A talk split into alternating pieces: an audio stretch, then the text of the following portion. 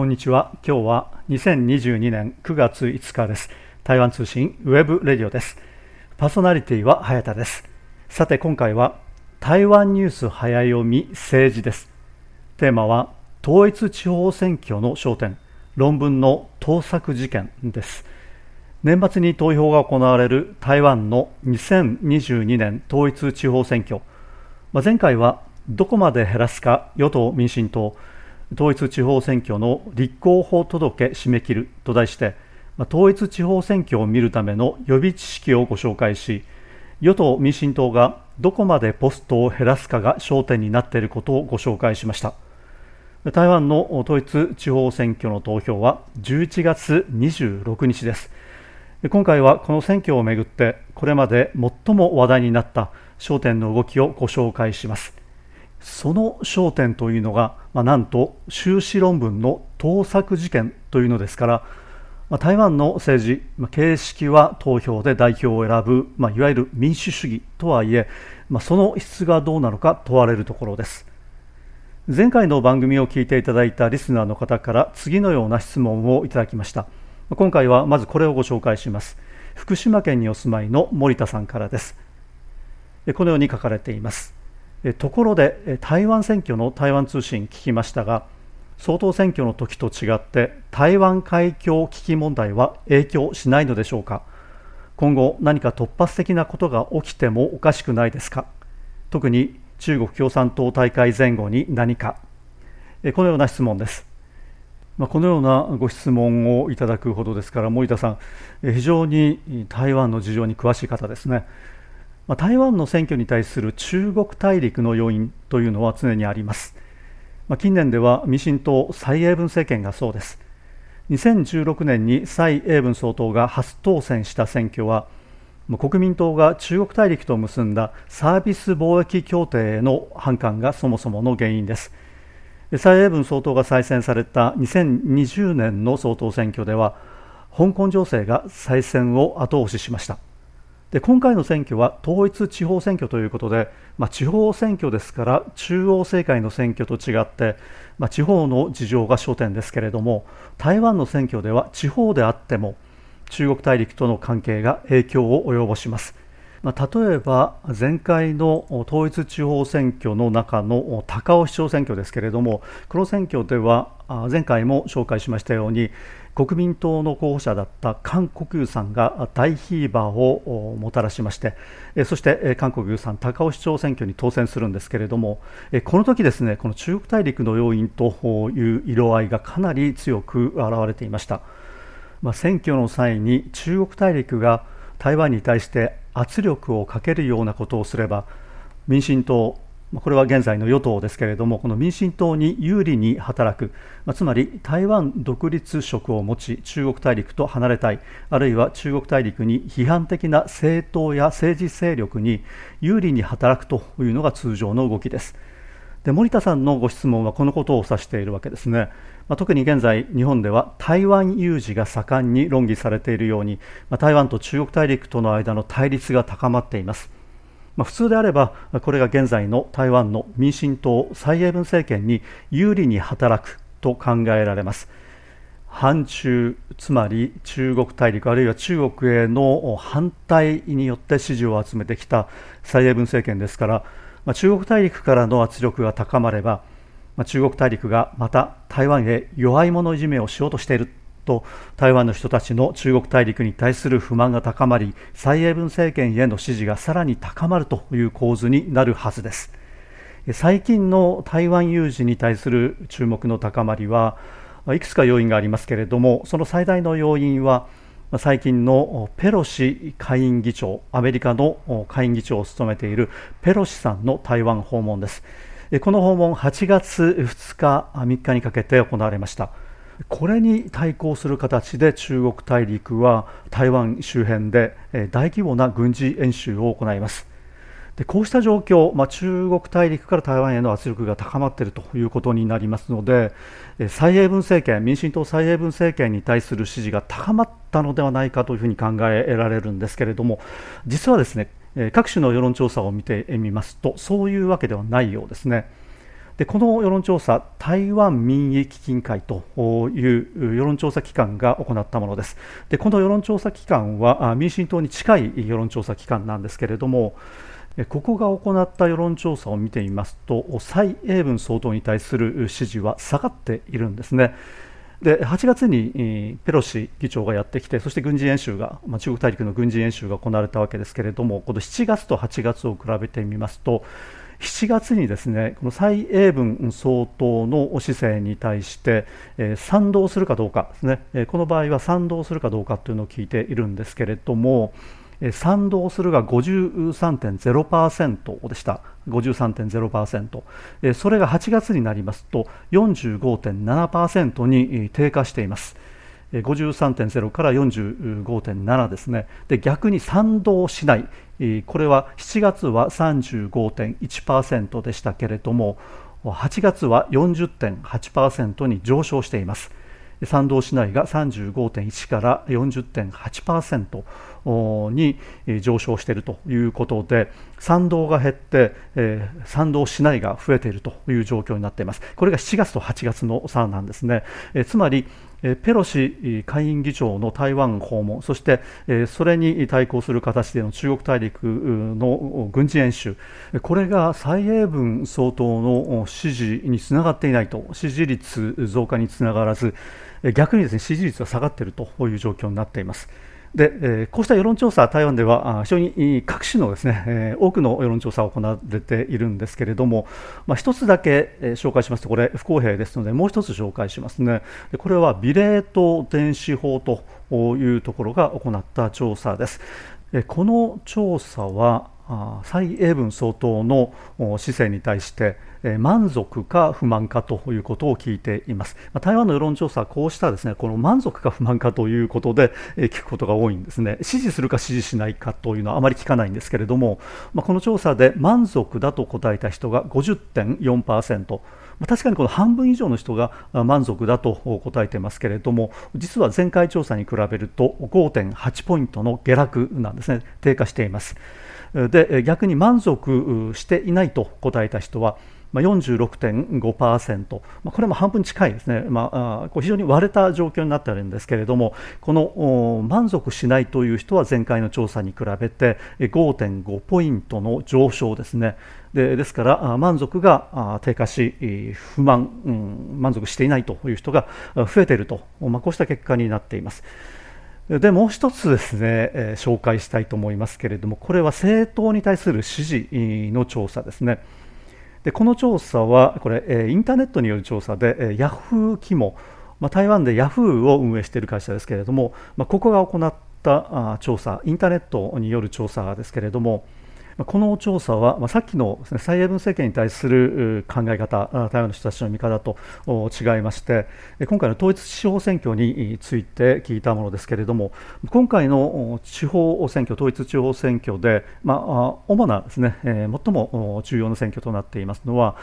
地方自治体の首長を選ぶ選挙ですね、ま、台湾では県市長と言ってますけれども、これ、日本で言いますと、都道府県レベルの知事ですね、を選ぶ選挙です。ま、台湾には22の地方自治体がありますけれども、そこの市長を全面的に改選するわけですけれども、この時にですね、どこの政党が一番たくさん取るかと聞いたところ、最大野党の国民党と答えた人が44.3%ですね、44.3%で、分からない意見なしが30.3%で次に多かったんですけれども、現在の与党の民進党は14.6%。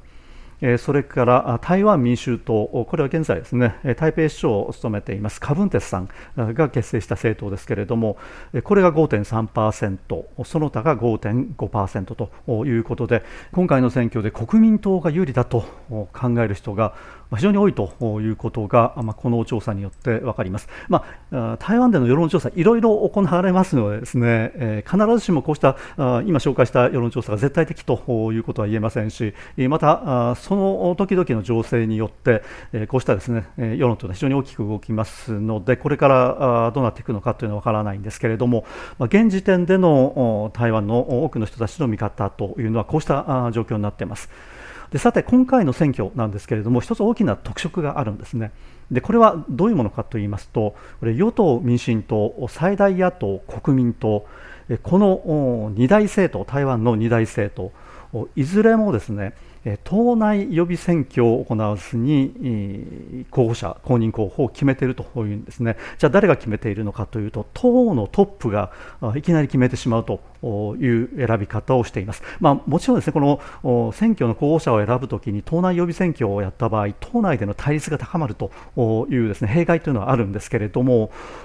以前はですね、まあ、そうした選び方も行われていましたけれども、今回はそういったものを排除して、まあ、結局、党のトップが決めめてしまうという方式を取ったわけですね。でその弊害が現れたのが、まあ、今回の世論調査の結果になったというふうに考えられます。でなぜこうした結果になったのかといいますと、その注目はですね党員市長選挙なんですね。この党員市長選挙で注目されたのが今回のテーマであります論文盗作事件なんですね。修士論文の盗作事件です。でこの党員市長選挙に民進党つまり蔡英文総統が、まあ、民進党のトップで党の主席つまり党首を務めていますので蔡英文総統が選んだ候補者この候補者がですね論文の盗作を暴かれてしまったと、これが非常に大きな騒ぎとなりまして、解決までにかなりの時間を要しました。で結局、与党・民進党はこの党員市長の公認候補をすげ替えざるを得ないという状況になりまして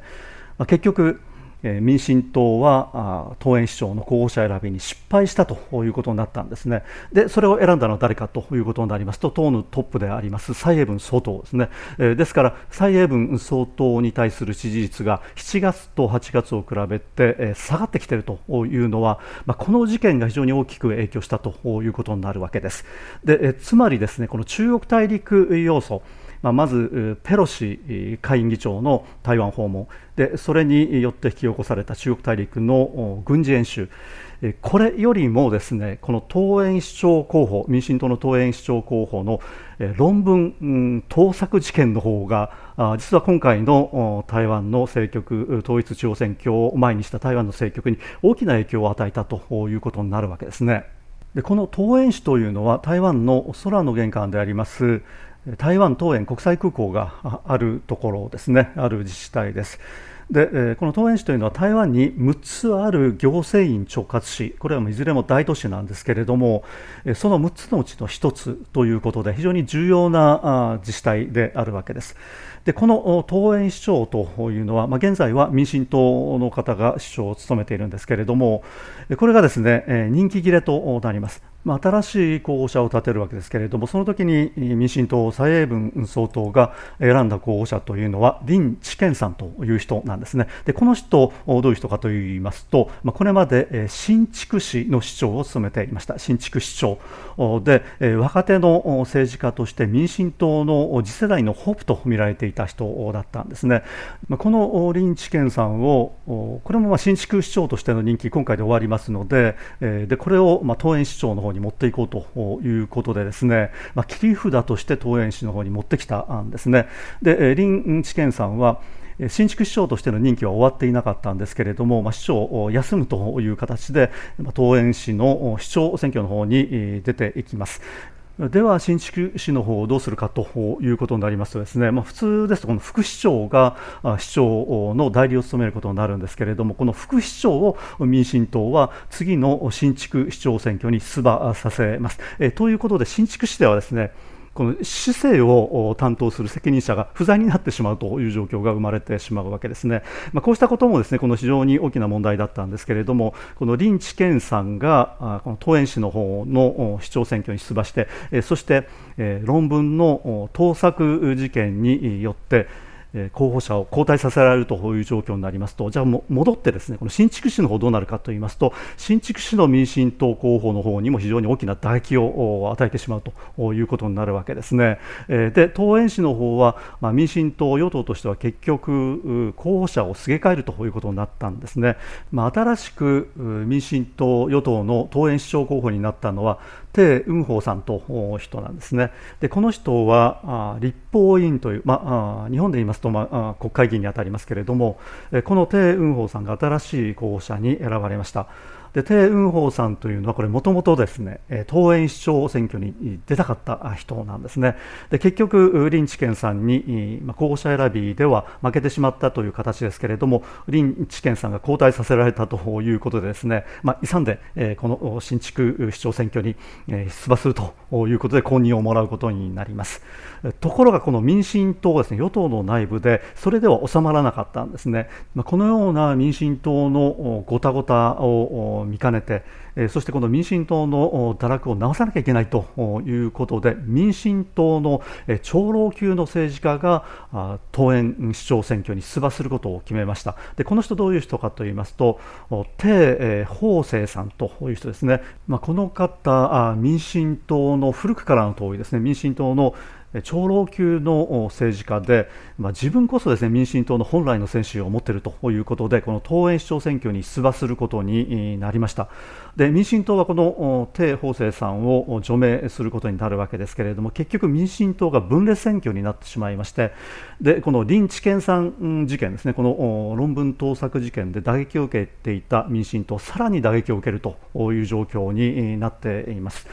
でこの東園市長選挙ですけれども最大野党・国民党の方はこれ非常に有力な、まあ、人気の高い政治家を候補者として打ち出しています張善政さんという人でこの人がですね馬英九政権時代に最後の行政委員長まあ、つまり首相にあたるポストですけれども最後の行政委員長を務めた人で、まあ、前回の総統選挙2020年の総統選挙では副総統候補となった人物ですね。まあ、この方、これまでの世論調査では、まあ、トップを続けているんですけれども、この国民党の張善政さん、それから民進党の鄭雲宝さん、公認候補ですね、それから民進党から分裂した鄭法生さん、そして台湾民衆党、こちらからも候補者を出していますので、まあ、主にこの4人ですね、四つどもえの争いということになっています。ということで、今年11月24日に投票が行われます統一地方選挙で、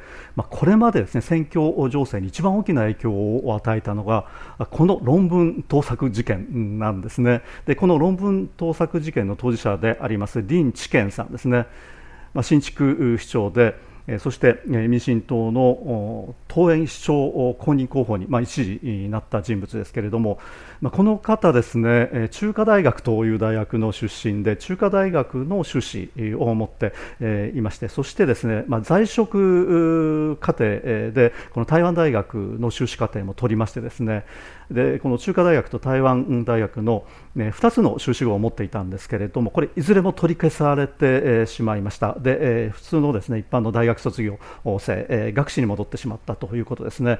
で、えまあ、なぜこのようにですねこの修士にこの方こだわったのかということ、まあ、学位にこだわったということですけれども、まあ、台湾の政治家というのはですねやはりこの学位を持っているかどうかというのは選挙に非常に大きな影響を及ぼすことになります。でこの台湾の政治家の中で、えー、学位を持っている人、まあ、修士はまだまだですね実は足りなくて博士号を持っている人というのは非常にたくさんいるんですね。まあこのようにですねこの台湾の政治家なぜこの学歴がこれほど重視されるのかこれはまあ日本と非常に違った状況はあるんですけれどもやはりなんと言いましてもこの中華の世界というのは華僑の世界ですね。まあ、科挙に合格した人があ、まあ、国あるいは政治を動かすことができるということでこの伝統が、まあ、今もこの台湾の政治の中にも伝わっているというふうに考えられます。これ以前からそうですけれども、まあ、台湾の政治家の中にですねこの学歴が高い人が非常に多いというのが特色となっていましてでまたですね学会から政界の方に転身するという人も非常に多いというのが台湾の政治の特色となってっています。まあ、そうしたことからですね、こうした政治家になる人、政治家を目指す人にとっては、この学歴というのが非常にですね、やはり重要になってくるというのが、今回の事件からもわかるのではないかと思います。この論文盗作事件、この選挙情勢だけにとどまらずですね、さまざ、まな面で波及しているんですけれども、選挙情勢に関しましては、この東園市の民進党の選挙情勢、それから新築市の情勢ですね、にとどまらず、台湾北部のですね全体の選挙情勢に大きな影響を及ぼしたと考えられています。まあ、論文を盗作するということになりますと、その政治家の品性が問われるだけではなくて、その政治家が所属する政党の品性も問われるということになりますので、まあ、今後ですね、この統一地方選挙、まあ、民進党はなかなか厳しい戦いを迫られることになりそうです。でこの統一地方選挙ですけれども、実はもう一つ大きなです、ね、焦点があります。それは台北市長選挙ですね。でこの台北市長選挙では三つどもえの戦いになっていまして、これがどのような結果に終わるのかということは今後のですね台湾の政治状況を非常に大きく左右することになりますので、注目なんですけれども、これについて、台北市長選挙についてはまたの機会にお話ししたいと思います。以上今回は台湾ニュース早読み統一地方選挙の焦点論文の盗作事件と題してお届けいたしました。パーソナリティは早田でした。それではさようなら。2022年9月5日台湾通信ウェブレディオでした。